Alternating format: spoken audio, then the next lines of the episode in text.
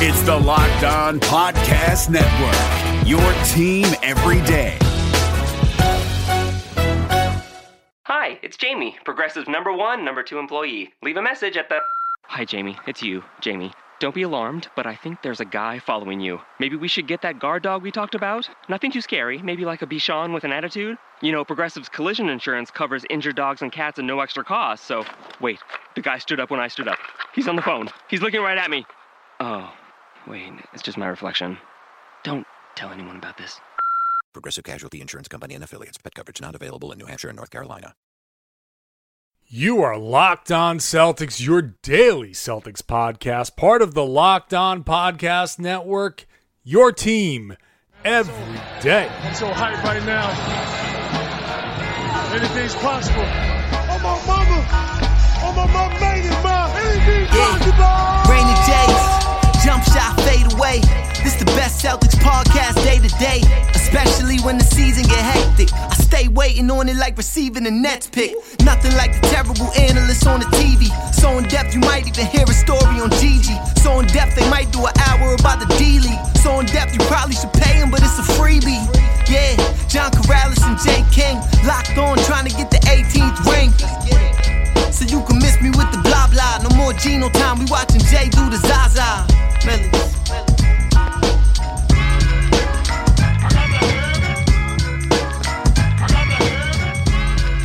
Hello, everybody, and welcome back to the Locked On Celtics podcast with the Rain and Jays.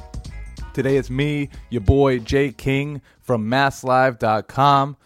I was joined by Sean Highkin of the Locked On Bulls podcast to give us the Bulls' perspective on the first round series between Boston and Chicago. Highkin breaks down the Bulls, what he thinks will be the Bulls' greatest strengths and weaknesses in the series. We chatted about Rajon Rondo's resurgence, Dwyane Wade coming back from an injury, whether Jimmy Butler is the best player in the series, and we gave our predictions for who we think will win and in how many games. It's not necessarily the normal 1 8 series with the Celtics, I think a little more vulnerable than most number one seeds. They're not that juggernaut that you normally expect from the top team in the Eastern Conference but they will be the favorites entering in. Anyway, here's the interview with Sean Highkin. So, Jay, Bulls Celtics. Bulls Celtics, man. Finally, finally, the playoffs are here. It, the last week of the regular season just bugs me. Everybody's sitting guys. It, it's like the biggest games of the year for a lot of teams and the opponent is starting like a guy who should be in the D League. Dude, so the Nets last night, the, the, the Nets, who by the way had clinched the worst record in the league for a pick that actually belongs to your you guys, not even their own pick, so they don't even have any incentive to tank. Last night, the Nets sat Jeremy Lin, Brook Lopez, and Trevor Booker. Which, first of all, the fact that Trevor Booker is a guy that you have to sit to make yourselves worse is, you know, says something about your roster. But like they were start they were they were playing a bunch of dudes and it was and, it, and we, we asked Kenny Atkinson about it before the game and he was like yeah you know we want to go into the season healthy we want to do what love extra and it's like oh, come on dude like like really and it's like and I'm like I get it like I understand like if Brook Lopez is like your one really good player and asset you you want to keep him healthy in case you want to trade him over the summer if you're the Nets but like that was one of, and Cody and I talked about this on our show last night, but that was one of the most unwatchable basketball games I've ever covered. Yeah, that that that final score. At least yours, yours, yours was competitive at least. Yours was competitive at least for a while. Yeah, the the no name Bucks played pretty well, but l- let's get started talking about this playoff series because yeah. Even though it's one eight, it, it should be a, a pretty competitive one. You know, the Bulls have Jimmy Butler, one of the best players in the league. They have the best player in the series. They have played a lot better recently. Uh, what do you think is the biggest advantage for the Bulls in this series? Well, I think they have the best player in the series in Jimmy Butler, which I think matters a lot in the playoffs. But I mean, I think I think I, I don't get me wrong. We're going to probably do our official picks later, and I but I just to spoil it, I do think the Celtics are going to win the series because I think they're deeper and better coached and all that stuff. But the Bulls have the best player in the series and you know, and you know that. I, see, I, I, hear that a lot. I heard it. I've heard it about Paul George. Uh, if he had played the Celtics. I've heard it now about Jimmy Butler, and I, I don't necessarily disagree, but to state that he's definitely the best player in this series, I think is a slight to Isaiah Thomas. And I, I know Isaiah has his defensive issues, but offensively he is dynamite.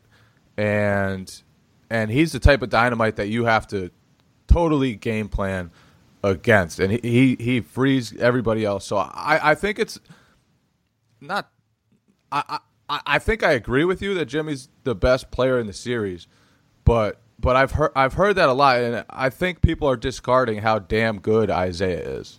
I'm not discarding at all how good Isaiah is. I, I it's for me, it's more Jimmy has you know has. I mean, maybe he's not as dangerous of a scorer as Isaiah is, but he can. He's a pretty damn good scorer, and he also will guard the other team's best player. Yeah, I'm, I'm Like, excited. I'm excited for the Jimmy Butler Isaiah Thomas matchup when the Celtics have the ball.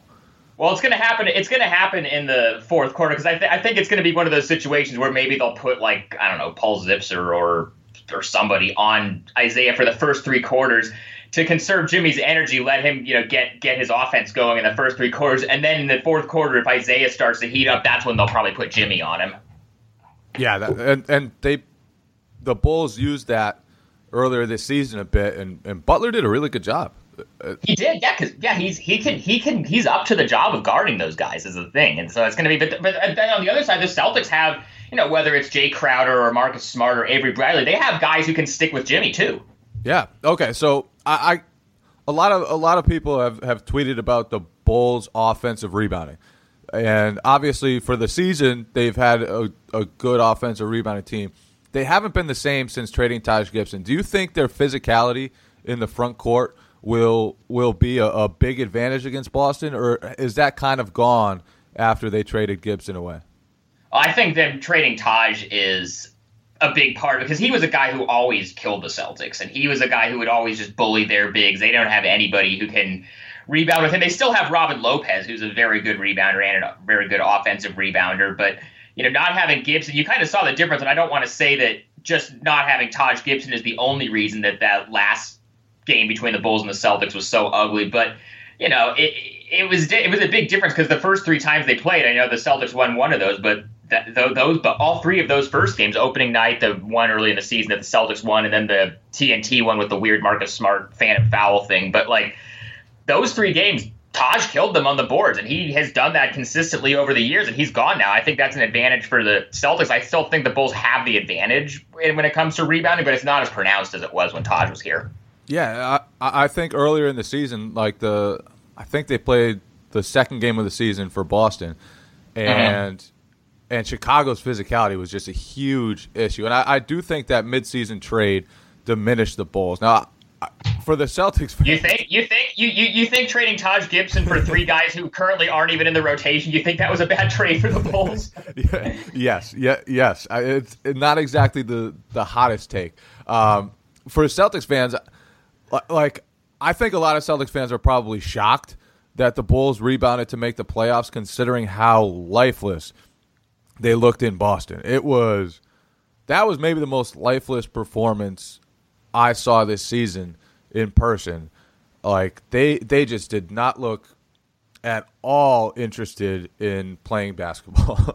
It was it was I mean the the Bulls have kind of just vacillated between these two extremes. There are nights like you know the two times they beat the Celtics, or any of the four times they beat the Cavs, or the time they beat the Warriors, or any of the times they beat any of these good teams, where they look like they can contend with anybody on any night. And then there are nights like yeah, like that that that one in Boston last month, or they had a game against the Sixers around that time where they just got completely run off the floor, and the Sixers scored seventy points in the paint. The Bulls either look like they're world beaters, or they look like the worst team in the league. There's really not a lot of in between with them. but they've they've been better lately. What what what do you think has changed since that period of time when I think they lost like five or six straight games? Yeah. and the the rotation was in shambles. What what has changed for them since then that's kind of allowed them to resettle themselves? Uh, a couple of things, actually, Jay. So, so, so and, I, and I, these kind of things might kind of go hand in hand. One of them was so there was a big controversy in that last game in Boston because Nikola Mirotic, who had been DNP's coach's decision for the last couple of games before that, in that Celtics game, not only was he DNP, he was inactive. They put him on the inactive list in favor of Isaiah Canaan, who still only played in garbage time in that blowout. But then the next game, they put Nico back in the rotation. He came off the bench and he had a huge game, and that kind of kicked off a little hot streak for him. So when when Nico gets going, especially you know they they moved him into the starting lineup shortly after that, and you know having a guy, and maybe it's just the fact that it's the month of March and Nico for for all three seasons he's been in the NBA has just shot the lights out in March and been totally inconsistent every other month out of the year, but you know, getting him hot and getting him confident and getting shots for him, like I think that's helped. You know, you trade Taj Gibson and then Bobby Portis, you never know what you're going to get get from him on any given night. So you know, having Nico in there knocking down shots, that's a guy that the other team's big men have to go, go out to the perimeter and guard, and you have to at least respect his shot, even though you don't know how consistent it is. So Nico getting you know, getting his confidence back after falling in and out of the rotation over the year. That was one thing. And the other thing was, mean, obviously Celtics fans are well aware of this. They moved Rondo back into the starting lineup. They had been starting Michael Carter Williams for a while, Jerian Grant for a while. Uh, they moved Rondo back into the starting lineup, and he just starts. And this and this is around the same time that uh, that Dwyane Wade goes out with the elbow injury. And I'm not I'm not somebody who thinks that the Bulls are better without Dwyane Wade because I think that's kind of a lazy narrative. But Wade going out of the lineup and Rondo coming into the lineup at the same time because then you're starting uh, Rondo with Jimmy Lopez on the inside, and then Nico and Zipser, who are two guys that can hit an outside shot. And I mean, that just helped the spacing. And Rondo is always pushing the pace. And Rondo, I mean, for, for as weird as this season has been with Rondo, he's basically saved the season. The, the rejuvenation of Rajon Rondo has been one of my favorite subplots of this season. How, how excited are you for his revenge series against the Celtics in the playoffs? I, I, it, it's funny because I, I want to see if he still has that playoff level, and I don't. I don't think he does. I, I, I don't think he has that. He certainly doesn't have that level he used to reach years and years ago when he well, was. no, he has not. He had physically, he just has not been the same guy since the ACL injury back in 2013. I agree with that. Yeah, yeah, but but I, I am excited to see whether he can dial it up a notch, and I think he kind he kind of has dialed it up a notch over the last month or so and and maybe he he won't be able to take it any further. But but the the legend of playoff Rondo, and and now Rondo playing against the Celtics in a playoff series, it's it's interesting. It's it's certainly interesting. I. I I, I'm I'm very curious to see what happens there. Now, obviously, the Celtics are the one seed. I, I would say, and, and this is this is no slight to them. I would say they are the most vulnerable one seed in recent history. And and again, that that's no slight to them. Like they won 53 games. They have Isaiah Thomas, who will probably be on second the second team All NBA. Yeah. And they have you know a, a, one of the NBA's best starting lineups. They have they're they're a really good team, but they're they're definitely not a great team. And when you think of one seeds, you think of teams that are probably going to reach the finals. I don't think anyone believes the Celtics are the favorites to reach the finals. I I think Cleveland's number one. I, I think a lot of people, including myself, would put Toronto number two. Um, but the the Celtics got lucky. They will avoid both those guys through at least two rounds, thanks to a wild final week. Do you have any idea, by the way, why the Cavs just completely punted on the one seed? They decided, like at a certain point, they lost. They lost that game against Miami, and then they were just like, you know what, we're good. We don't even we don't even want to try to get the one seed. Well, well, what happened was, I I, I assume what happened was they they looked at the growing minutes and uh-huh. said, "What the like? We can't keep playing LeBron 50 minutes right before the playoffs." And I think he played 46 or 47 in the overtime loss to the Hawks and then they shut him down. So that that was. But I've just never seen a team just completely, you know, they're in position to get the one seed. If they don't blow that 26 point lead against the Hawks, they probably get the one seed. But then, then they're just like, nah, you know, we're good. We don't need the one seed. F it, man. F it. I still, I still, and you know, I to- I agree with you as far as you know, the cap, the Celtics are the one seed because the Cavs decided they didn't want to be the one seed. I still feel like until it actually happens, I'm not going to pick a team that doesn't have LeBron James over a team that has LeBron James in a playoff series in the East. So I still don't really see a lot of ways that the Cavs don't get to the finals. Yeah. Okay. So what what percent chance? I hate this question. first of all, let me state I hate this question, but it's it's an interesting way to to open up how strongly you get, what what type of chance you give the the Bulls in the series. What percent odds do you think they have of of upsetting the Celtics in round one? I don't know, like thirty percent maybe.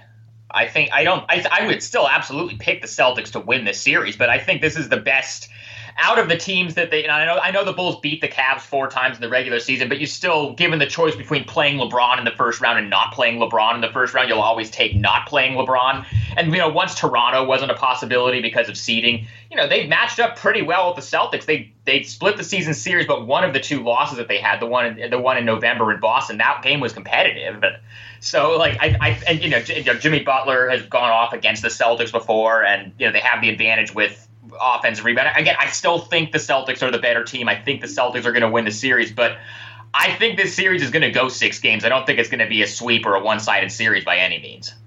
Yeah, I, I think I, I think I agree with that. I think I think the Bulls. I mean, uh, at the very least, they're a competitive team. They're they're not yes. a they're not a particularly good team.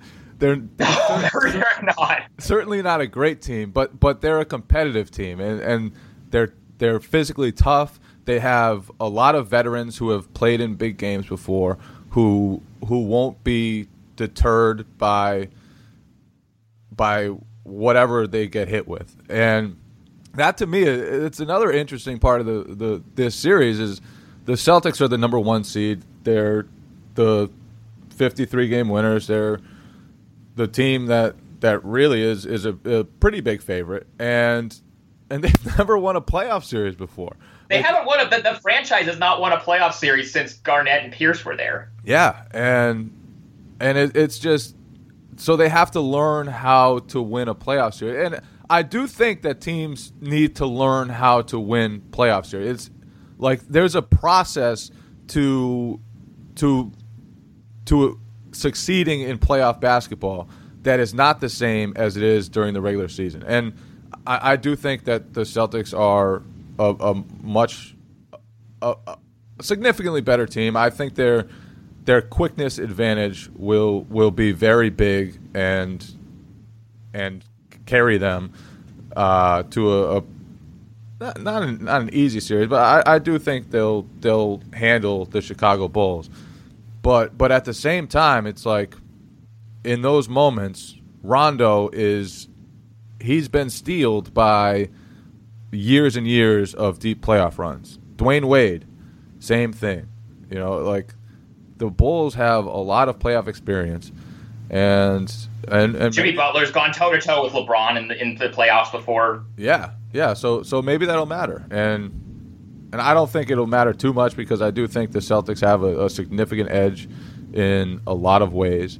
Especially the biggest one is shooting. Although the Bulls have, have shot the ball a lot better recently. Is that just because of rotation changes? Is or is that like like fluky stuff like Rondo suddenly hitting shots? What what do you think has has caused their uptick in three pointers made? I think they're like thirty seven point five percent since the All Star break, something like that.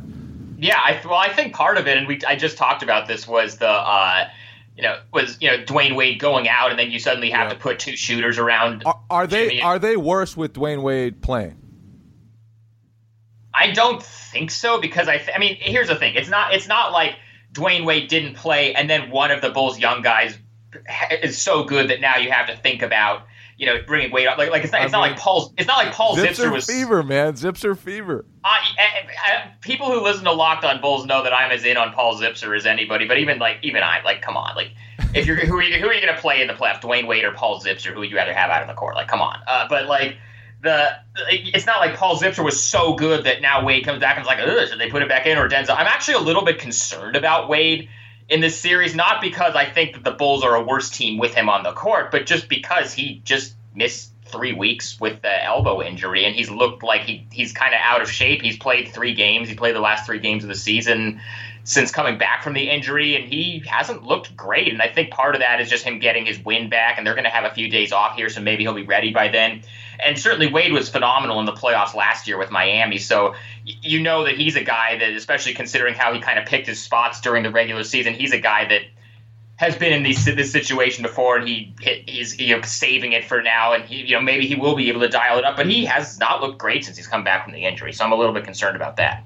Gotcha, gotcha. Dwyane Wade, man, he he did have a hell of a playoffs last year. All of a sudden, out of nowhere, he just started hitting threes.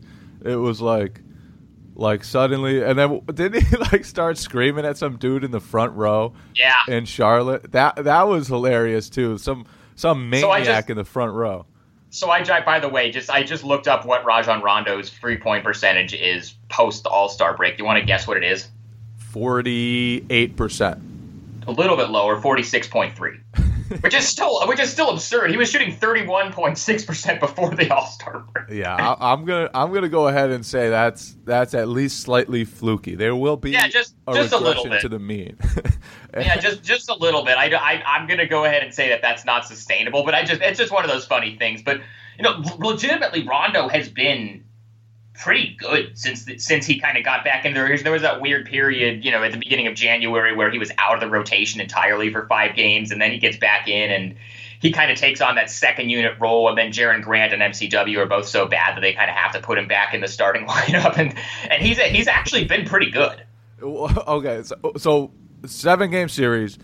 What do you think is Chicago's biggest weakness, and especially against these Celtics? Shooting. Yeah. I think, and, and especially because, I mean, the, the Celtics have such good perimeter defenders in the first place. You know, guys like Crowder and Smart and Bradley. They have guys that even if, even for somebody who for a team that has good shooters, those guys are going to give them problems. The Bulls' best shooter is probably like Nico Mirotic, who's inconsistent, Denzel Valentine, who's not even in the rotation as of now. Like they don't have anybody that you can say. I mean, because if, if, if it's if those Celtics perimeter defenders are going against like the Warriors, you can say, well, their perimeter defense is really good, but it's like, oh, they have Steph Curry and Klay Thompson; those guys are going to be able to knock down shots anyway. The Bulls don't have shooters that you can are confident enough can say are going to overcome you know how good Boston's perimeter defense is. So I'm not very confident in their ability to make outside shots. That's that I would say is the biggest thing. What do you think the Celtics' biggest weakness is? Uh, I, I, I would probably still say rebounding, even though sure. their their defensive rebounding has been actually better than average since the All Star break, which is crazy because for a long time they were historically bad at defensive rebounding, like like woefully horrendously bad. Uh, but th- but they've really picked that up recently. They've they've actually done a decent job. That's still one of their biggest issues. I don't know if this Chicago team anymore can can do too much to exploit it. Um, but they just don't have too much size. Like from Isaiah Thomas to Avery Bradley, and it, when they go to their bench, sometimes even in their front court, like Amir Johnson, Al Horford, those guys aren't that physical. So there's just a, a lack of physicality and size across their roster, and then the bench.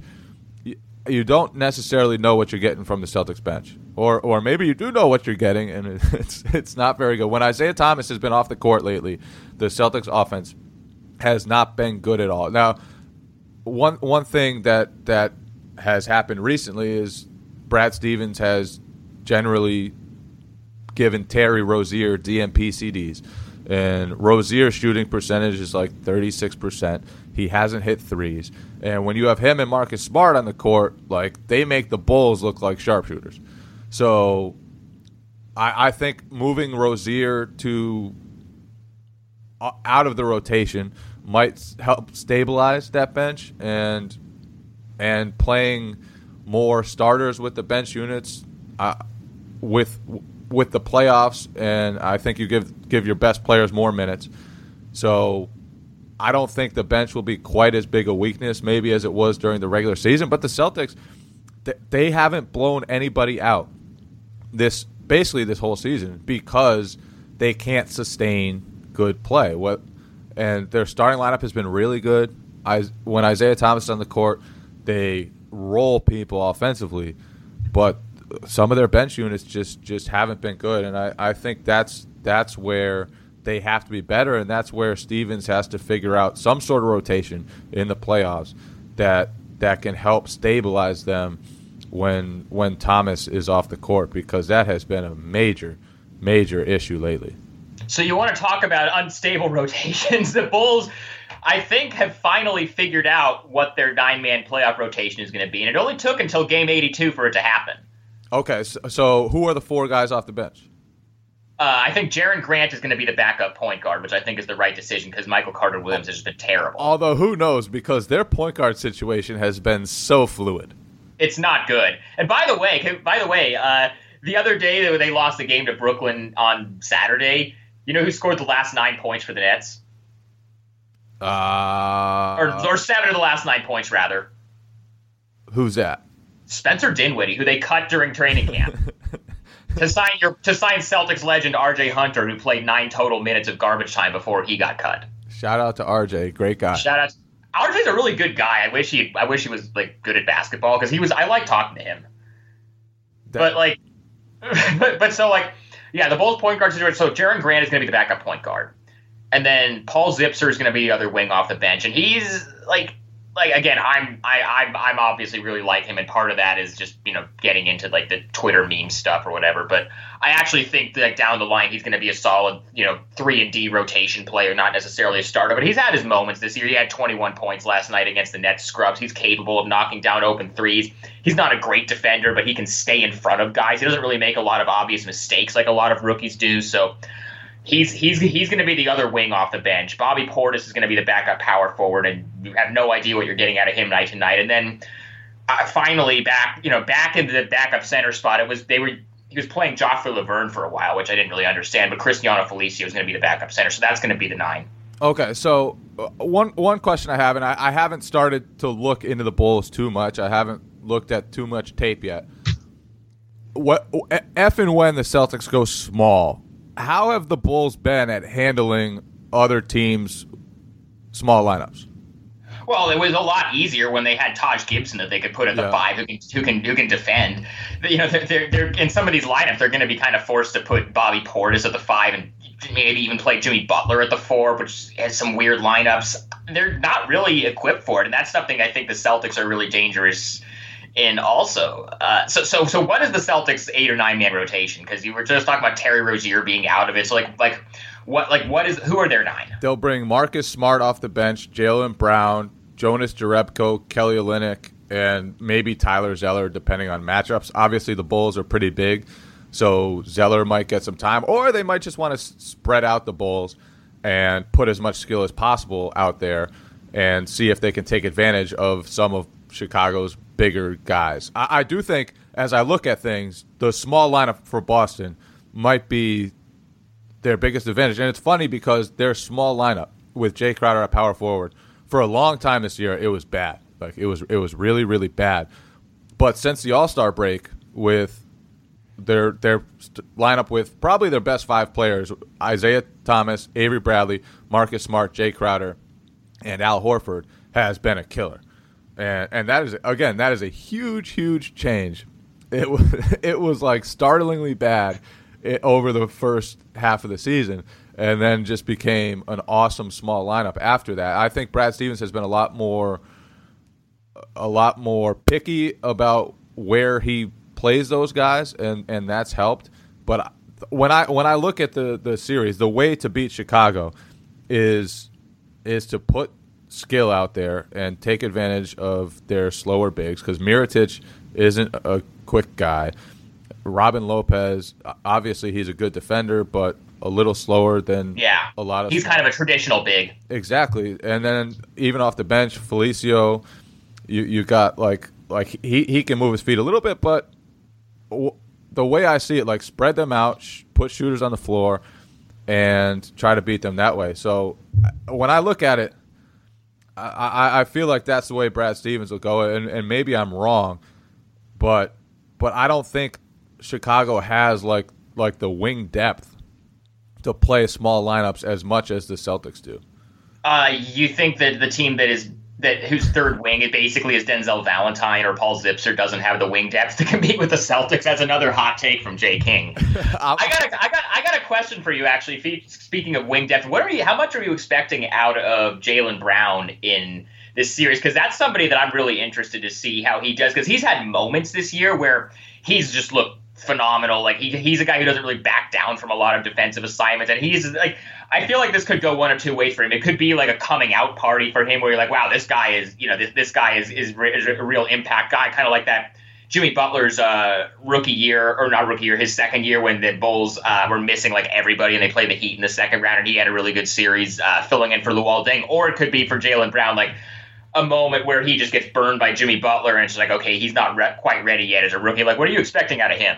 Uh, I I think I think he'll be what he's been all season. he'll deliver some awesome highlights. He'll occasionally leave a three point shooter wide open at the arc. He'll he'll be up and down, but he'll look like he, he belongs. And I think that's like the story of Jaylen Brown's season.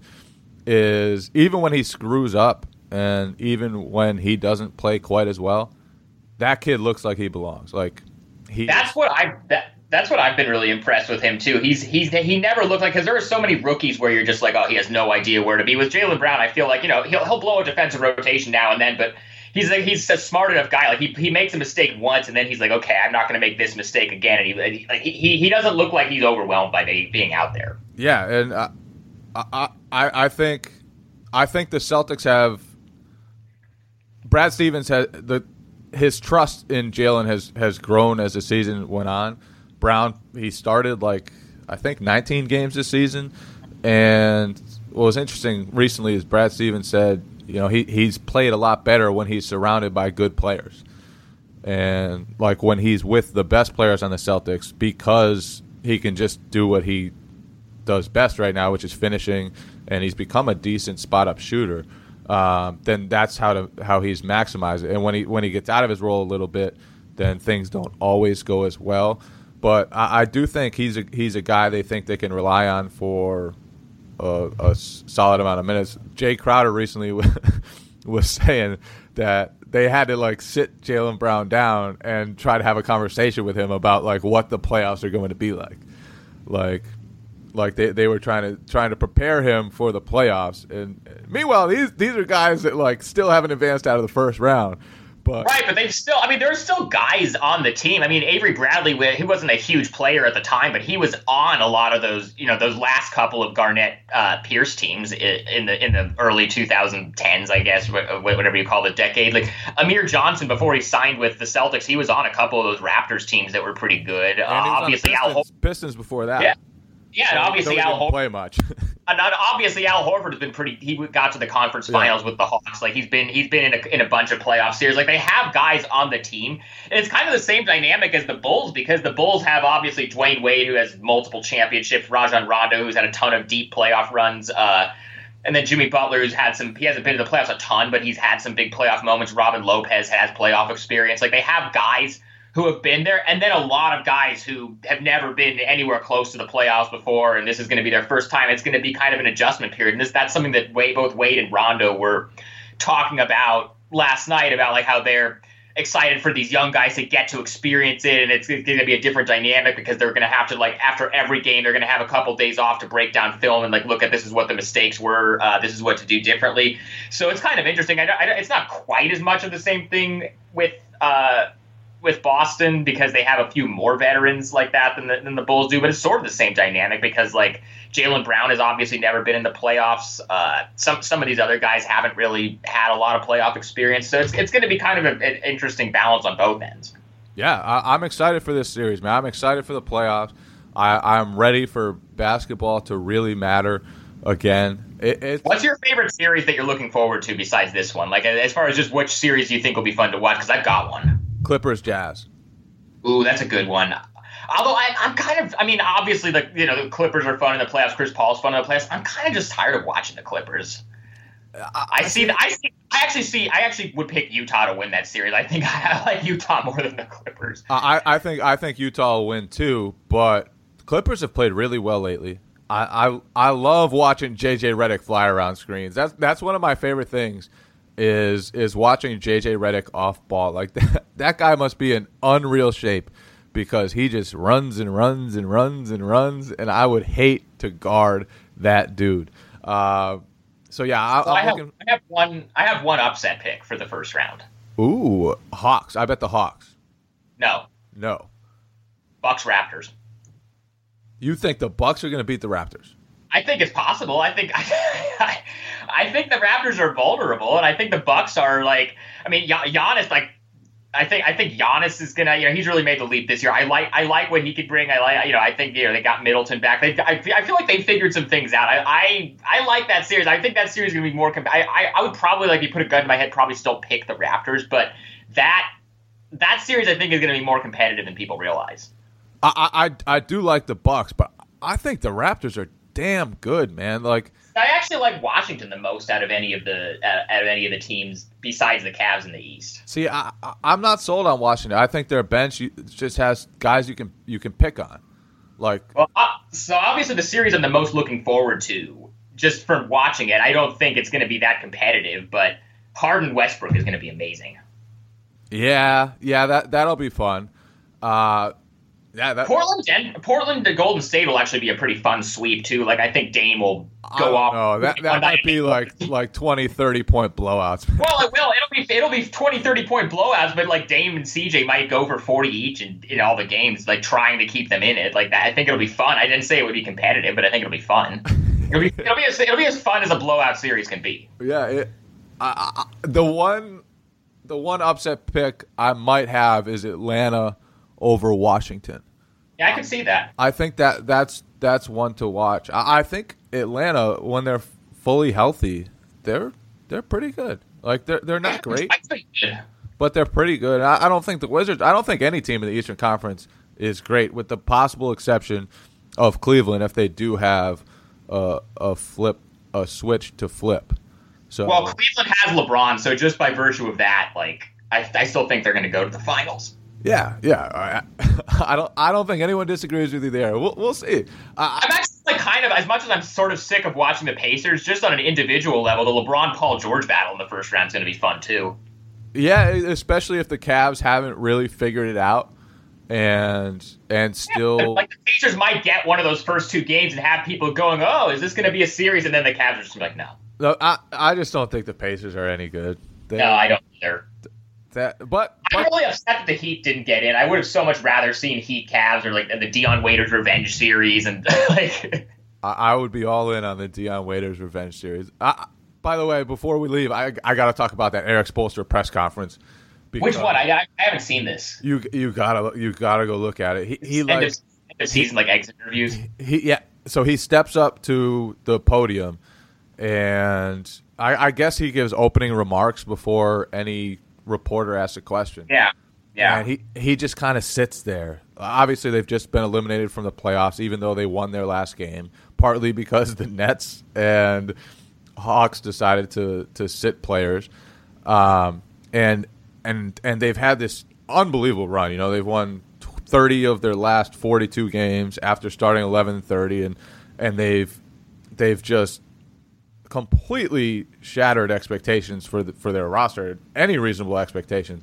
And he sits there, and his his head is just down, and he said something like, "I, I have never wanted anything more than I've wanted to make the playoffs with this group," and it's just, it's a really powerful moment, and I think it speaks to how how special that that that their run was, even though they didn't make the playoffs, even though they weren't a great team. Like to go from eleven and thirty to win that many games is just incredible. It it was an incredible run, and to do it with like Okaro White and like yeah all the all the cast offs they had on their team. They're like nine D leaguers on the team. yeah, just a mish mishmash of, of of weird players like Hassan Whiteside who played in Lebanon or whatever.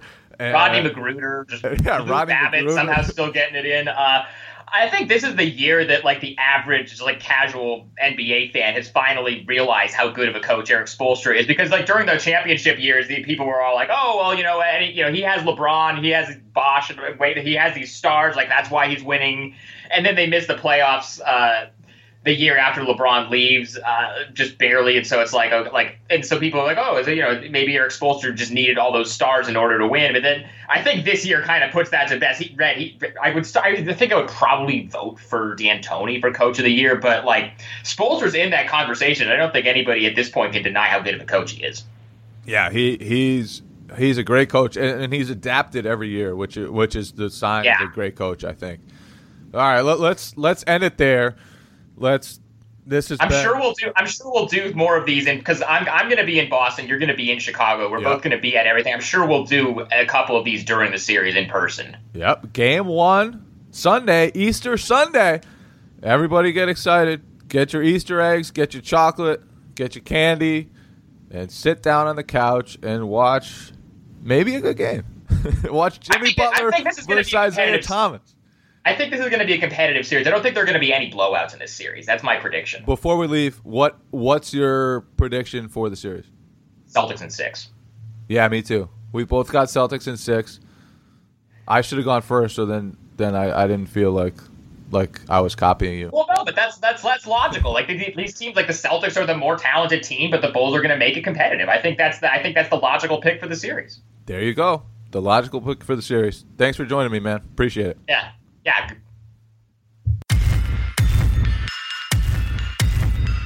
All right, that's it for this episode of the Locked On Celtics podcast. As usual, we will be here Monday through Friday, giving you a daily podcast on the Boston Celtics. We might change it up a little bit. We'll probably change it up to match the Celtics playoff schedule. Uh, maybe a few more weekend podcasts. We'll see. We'll see. We're not quite sure yet. But subscribe to us wherever you listen to podcasts. Give us a five star rating. And we will be back after game one with a reaction to that game.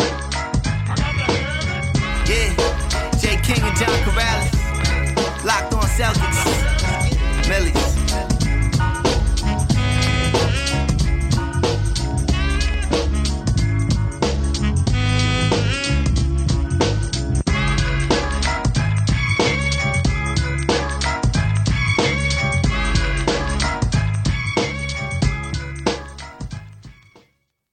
Hi, guys, this is Josh Lloyd, host of the Locked On Fantasy Basketball podcast. The NBA is back, so that means that fantasy basketball is back in one form or another. We've got daily fantasy, but there's also some fantasy leagues with the resumption of play with these eight regular season games in Orlando, and Locked On Fantasy Basketball is going to have you covered. It's not just for fantasy basketball, though, because we recap all of the games across the NBA, so if you're looking for a broad overview of the action across the league every day, Locked On Fantasy Basketball is the podcast for you.